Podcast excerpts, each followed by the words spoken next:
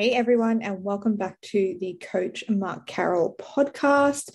It's Sheridan here, head of nutrition, and Mark isn't joining me today because he wanted me to take the lead on this week's episode, given that this is definitely my area of specialization and it is training during pregnancy, do's and don'ts.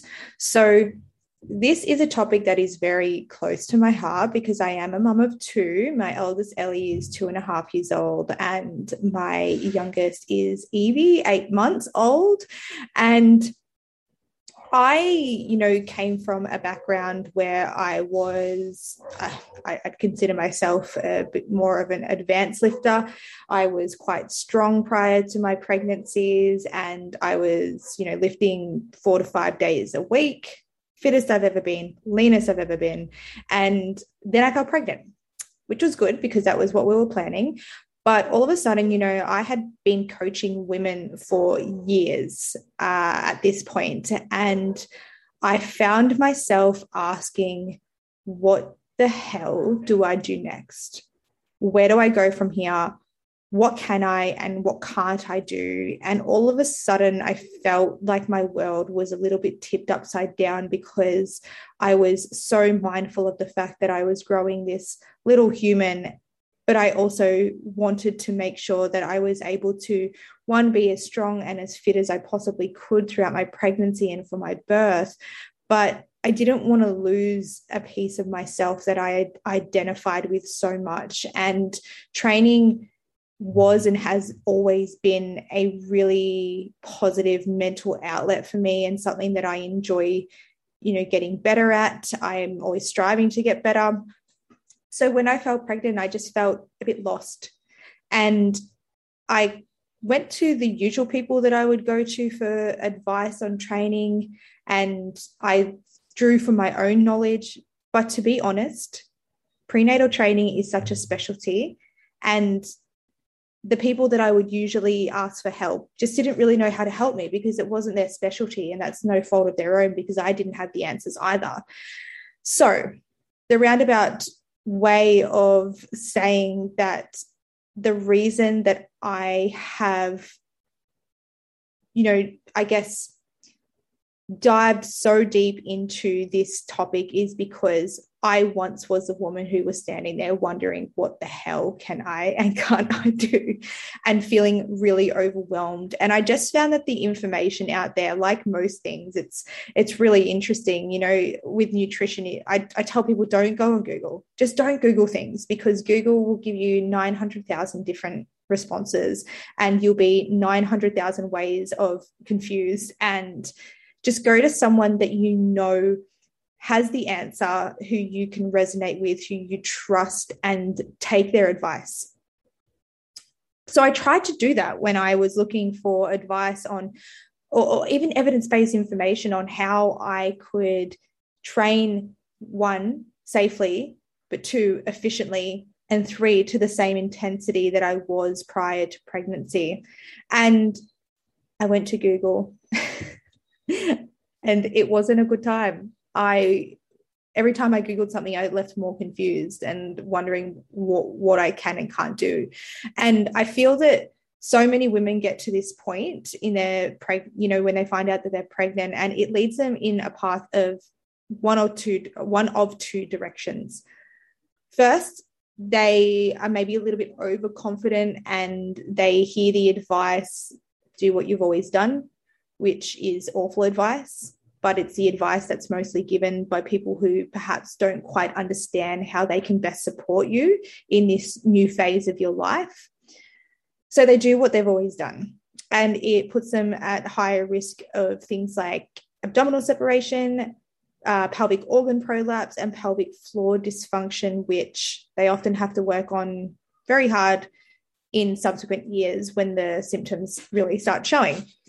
And then the other side of the coin is that they don't do anything. And all of a sudden, they stop resistance training. They are just walking, doing Pilates, which is so fine if that is what sets your soul on fire and that's the way that you want to show up for your body in this season of life that's that's a okay with me but it's not completely necessary it's not something that you have to do. You can continue resistance training safely in your pregnancy and not just for aesthetic reasons or for your own mental and mindset, but because it's proven to be beneficial during pregnancy. And birthing requires strength, it requires endurance, and also your postnatal period requires that you have some level of strength. Um, and resistance training is phenomenal for that. We know that. That's that's how we build muscle, right? So, what I would like to achieve in this episode is to give you a brief introduction into the do's and don'ts of prenatal training. And I'm not going to get down into the nitty gritty because we would otherwise be here for five hours. um, and nobody has that much time to listen to a podcast. So I hope to just give you the the low hanging fruit and you know, Mark and I are always talking about the low hanging fruit in your nutrition and your, your training. And the low hanging fruit in nutrition really is if you hit your overall calories, you're doing pretty well. Your low hanging fruit in your training is if you're applying progressive overload and you are recovering well with the stimulus that you're placing on your body, then you're going to be doing pretty good. Nail the low hanging fruit before you start bringing anything else into the equation. And one thing I commonly see in you know the questions that come through my my DMs and my weekly Q and A's on my Instagram is what can I and can't I do, or what exercise is this exercise safe? Is this exercise not safe? And it's kind of like asking if the ketogenic diet or the let's call it the or intermittent fasting is the best way to lose weight. And to that, the answer would be that the ketogenic diet and intermittent fasting is apply is a method that applies the principle of fat loss. And if you know Mark's methods, you know that, you know, and not just Mark's methods, but, you know, the law of thermodynamics, that in order to lose fat, you need to create a calorie deficit. In order to maintain, you need to consume the, your maintenance calories. And in order to gain weight, you need to eat in a surplus. That is the principle. The ketogenic diet and intermittent fasting are tools or methods you can use to apply the principle. And how is that relevant to the conversation that you and I are having right now? If you ask questions that align with methods, then you'll fail to understand the principles of what safe and effective prenatal training is. So instead of saying, is this exercise safe? Can I do this exercise? When should I not do this? I want you to understand what the principles of safe and effective prenatal training are so that you can apply some critical thinking to ask yourself well, is this exercise going to be beneficial for me? Am I able to do it? Is it safe? Is it not? Now, there are a few exceptions to the rules and the, the rule, I should say. So, there are some things that I would say don't do or proceed with caution. And those are things that um, are basically, you know, I'm going to talk just resistance training. So I'm not talking contact sports or anything else like that. That that's not my specialty. And if that's something that you do, then you need to see the relevant healthcare professional or go to a physio that's able to help you to determine if that's appropriate for you. But anything that really puts you at risk of, you know, um, impact reaching your your tummy your belly your baby um, making sure that you aren't training through pain making sure that you're not training through you know if you notice any bleeding or you have any sort of feelings that feel like contractions those are big no-nos um, things that you really need to get looked at and also if you have a high risk pregnancy so if your doctor says that you're low risk then you can pretty much carry on doing what you were doing before. If your doctor says you're high risk, then you need to get very specific on what your limitations are. So, something like placenta previa, for example, will be a contraindication to exercise. And if you choose to ignore that, then you do increase the risk of miscarriage and we all know that that's the thing that we're really trying to avoid right we we we worry about that and if your doctor says you're high risk then you need to get very clear on what your limitations are but outside of that what are or what is the principle of safe and effective prenatal training the first is nailing your breathing technique. So, the advice that people give to do what you've always done, I mentioned before, is awful advice. And the reason that it's awful advice is because if you're a woman who squats 130 kilos and you're applying a Valsalva breath to lift that weight, or even if you're applying a Valsalva breath to lift 60 kilos, whatever it is, then that's something that needs to change immediately. So, your breathing mechanics are really important in pregnancy because we need to think that your pelvic floor is a muscle. And when a muscle is under a lot of stress, and you're applying more pressure and stress to that system, then that is kind of a recipe for disaster, right? So as your baby grows, you your pelvic floor is under more pressure. Kind of think of it like a trampoline, right? When nobody's on the trampoline, it's nice and it's it's got a lot of elasticity. Um, it's not sinking. You add another person to that, it sinks a little bit more. You add another person to that, it sinks a little bit more, and so on and so forth. So, as your baby starts growing, it starts placing stress on that metaphorical trampoline, and that trampoline being your pelvic floor. So, if we are applying a Valsalva breath in our training or doing any breath holding whatsoever, we are placing a lot of downward pressure on our pelvic floor. And that means that you are just stressing an already stressed system. So, Mark and I cover the correct breathing mechanics in our prenatal programs. And this is the epitome of what these programs are. And this is your low hanging fruit. If you can get nothing right other than one thing in your prenatal space or your prenatal training, it's mastering your breathing mechanics.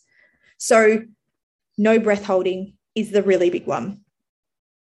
The second principle is monitoring for red flags. And red flags are, you know, what I mentioned before about contraction like um, sensations, bleeding, etc. Those are big. Okay, this I need to go get this looked at. But outside of that, we still have some red flags that we need to look for. And that is heaviness in your pelvis during or after training. It's coning or doming of the abdomen. And if you don't know what that is, I think a really a visual representation would be a good um, starting point for you. So, Google, in this case, jump on Google, Google what coning and doming of the abdomen is. And some people really freak out when they see this and think, oh my gosh, I have abdominal separation and what's going to happen to me my postnatal period. But I just want to, I guess, uh, help you to understand that abdominal separation is actually unavoidable in pregnancy. In fact, 100% of women will have some degree of abdominal separation by their third trimester. And that's just the natural progression of pregnancy. You know, you have a baby growing in your uterus, your organs are moving around, your stomach is stretching beyond its capacity. So some things need to move. And that includes your six pack abs, they will separate. And coning and doming is really just an indication that, yes, there is abdominal separation there, but more so, you're not applying the correct breathing mechanics and you're placing too much pressure on that connective tissue called the linea alba, which can actually increase the severity of abdominal separation.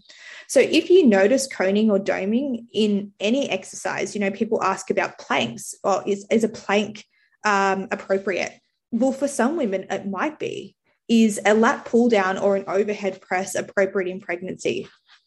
It depends. It depends on the woman. Is she able to manage her intra abdominal pressure? Is she applying the correct breathing mechanics during her training? And if she's not, and she notices coning or doming, all that really is saying is it, it's it's feedback. It's saying, hey, not managing this pressure very well. You either need to change something or you need to regress something. And the third principle is making sure that you are maintaining correct posture in your training. So, posture plays an a, a, very big role in making sure that you're maintaining your pelvic floor, maintaining or decreasing the risk of severe abdominal separation, and decreasing the risk of pelvic organ prolapse. So, posture means having your ribs stacked over your pelvis. And as you progress throughout your pregnancy, that is going to become a little bit more challenging given that your center of gravity is changing. But one thing that I really encourage pregnant women to do is to film themselves during training because they will see whether or not they are able to maintain their posture.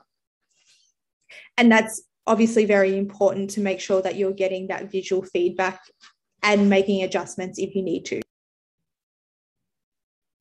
So, these are the main three components that I want you to reflect on and really focused on in your pregnancies and you might have more questions. I know I had more questions, and I just kind of wanted somebody to give me a plan that I could follow to make sure that I was doing the correct thing and I was still able to maintain my strength, um, maintain as much muscle mass as possible while keeping both my, my baby and myself safe.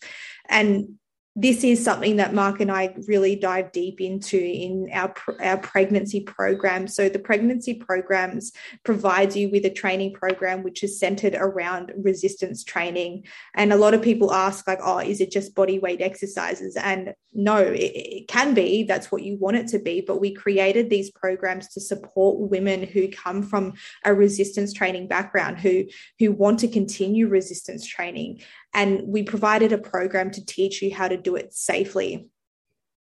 But if you aren't in that program or you feel like you're able to carry on with your training um, with the guidance of your healthcare professionals, then I just want you to keep coming back to these three principles. And that is um, so your breathing mechanics, making sure that you're monitoring for any red flags, and making sure that you are maintaining your posture throughout your pregnancy. And I want to finish this episode with one more thing. And it's the most common question that I get. And it's the, the thing that people find really difficult to let go of. And it's can I do a barbell hip thrust in pregnancy? And look, there is going to be people who disagree with what I am about to say, and that's a okay. I stand firm in my response to this and I will always sorry that's that's the that's the wrong way to put it because yeah I won't always have this this viewpoint if I am able to see sufficient evidence that proves otherwise. But is there a research paper that says hey can I barbell hip thrust in pregnancy safely? No there's not. So for me personally in the way that I coach women is I remove the barbell hip thrust from their training. And I do that for a few reasons. One, as your pregnancy progresses, especially well, mostly actually no, in the third trimester, your baby's head is going to start descending into the pelvis. And if you're loading a barbell uh, hip thrust correctly, the position that your that the bar will sit over will potentially potentially be in the same area that your baby's head is descending into the pelvis. And yes, we have ligaments and fascia and everything that's protecting this area. But for me, it's a risk versus reward kind of situation. What is the potential reward of this exercise compared to the potential risk of this exercise? And with a barbell hip thrust, it's like, well, we don't really know what the potential risk is, do we? It, it could be absolutely fine, but maybe it's not. And we don't have any, you know, quality data to show us that. And if I'm able to change an exercise to do the same thing in a in a way that's going to decrease the potential risk of an exercise, I'm going to do that. And when we think of a barbell hip thrust, it's training your glutes in the shortened position. And we can do that in a variety of other ways. We can do it through a dumbbell hip thrust where the, the pressure isn't placed um, on, you know, the area where your baby's head would be descending into your pelvis. And then we can use some progressive, you know, some training frequencies or training techniques, I should say, to make that exercise harder, like pause reps, one and a quarter reps. We can do, you know, drop sets, things like that to still challenge the glutes in that position. Or we can do single leg stuff. We can do single leg hip thrusts. We can do a 45 degree back extension or a horizontal back extension if you're able to manage the pressure within your abdomen well. We can do a cable kickback. There is so many things that we can be doing to train the glutes in the shortened position that I just don't feel like the potential risk of doing a barbell hip thrust warrants its prescription in a training program. And again, that is just information for you to take away and make your own informed decision. And people will disagree with that. But with what I know and what's in the research currently, that is still my stance on barbell hip thrusts.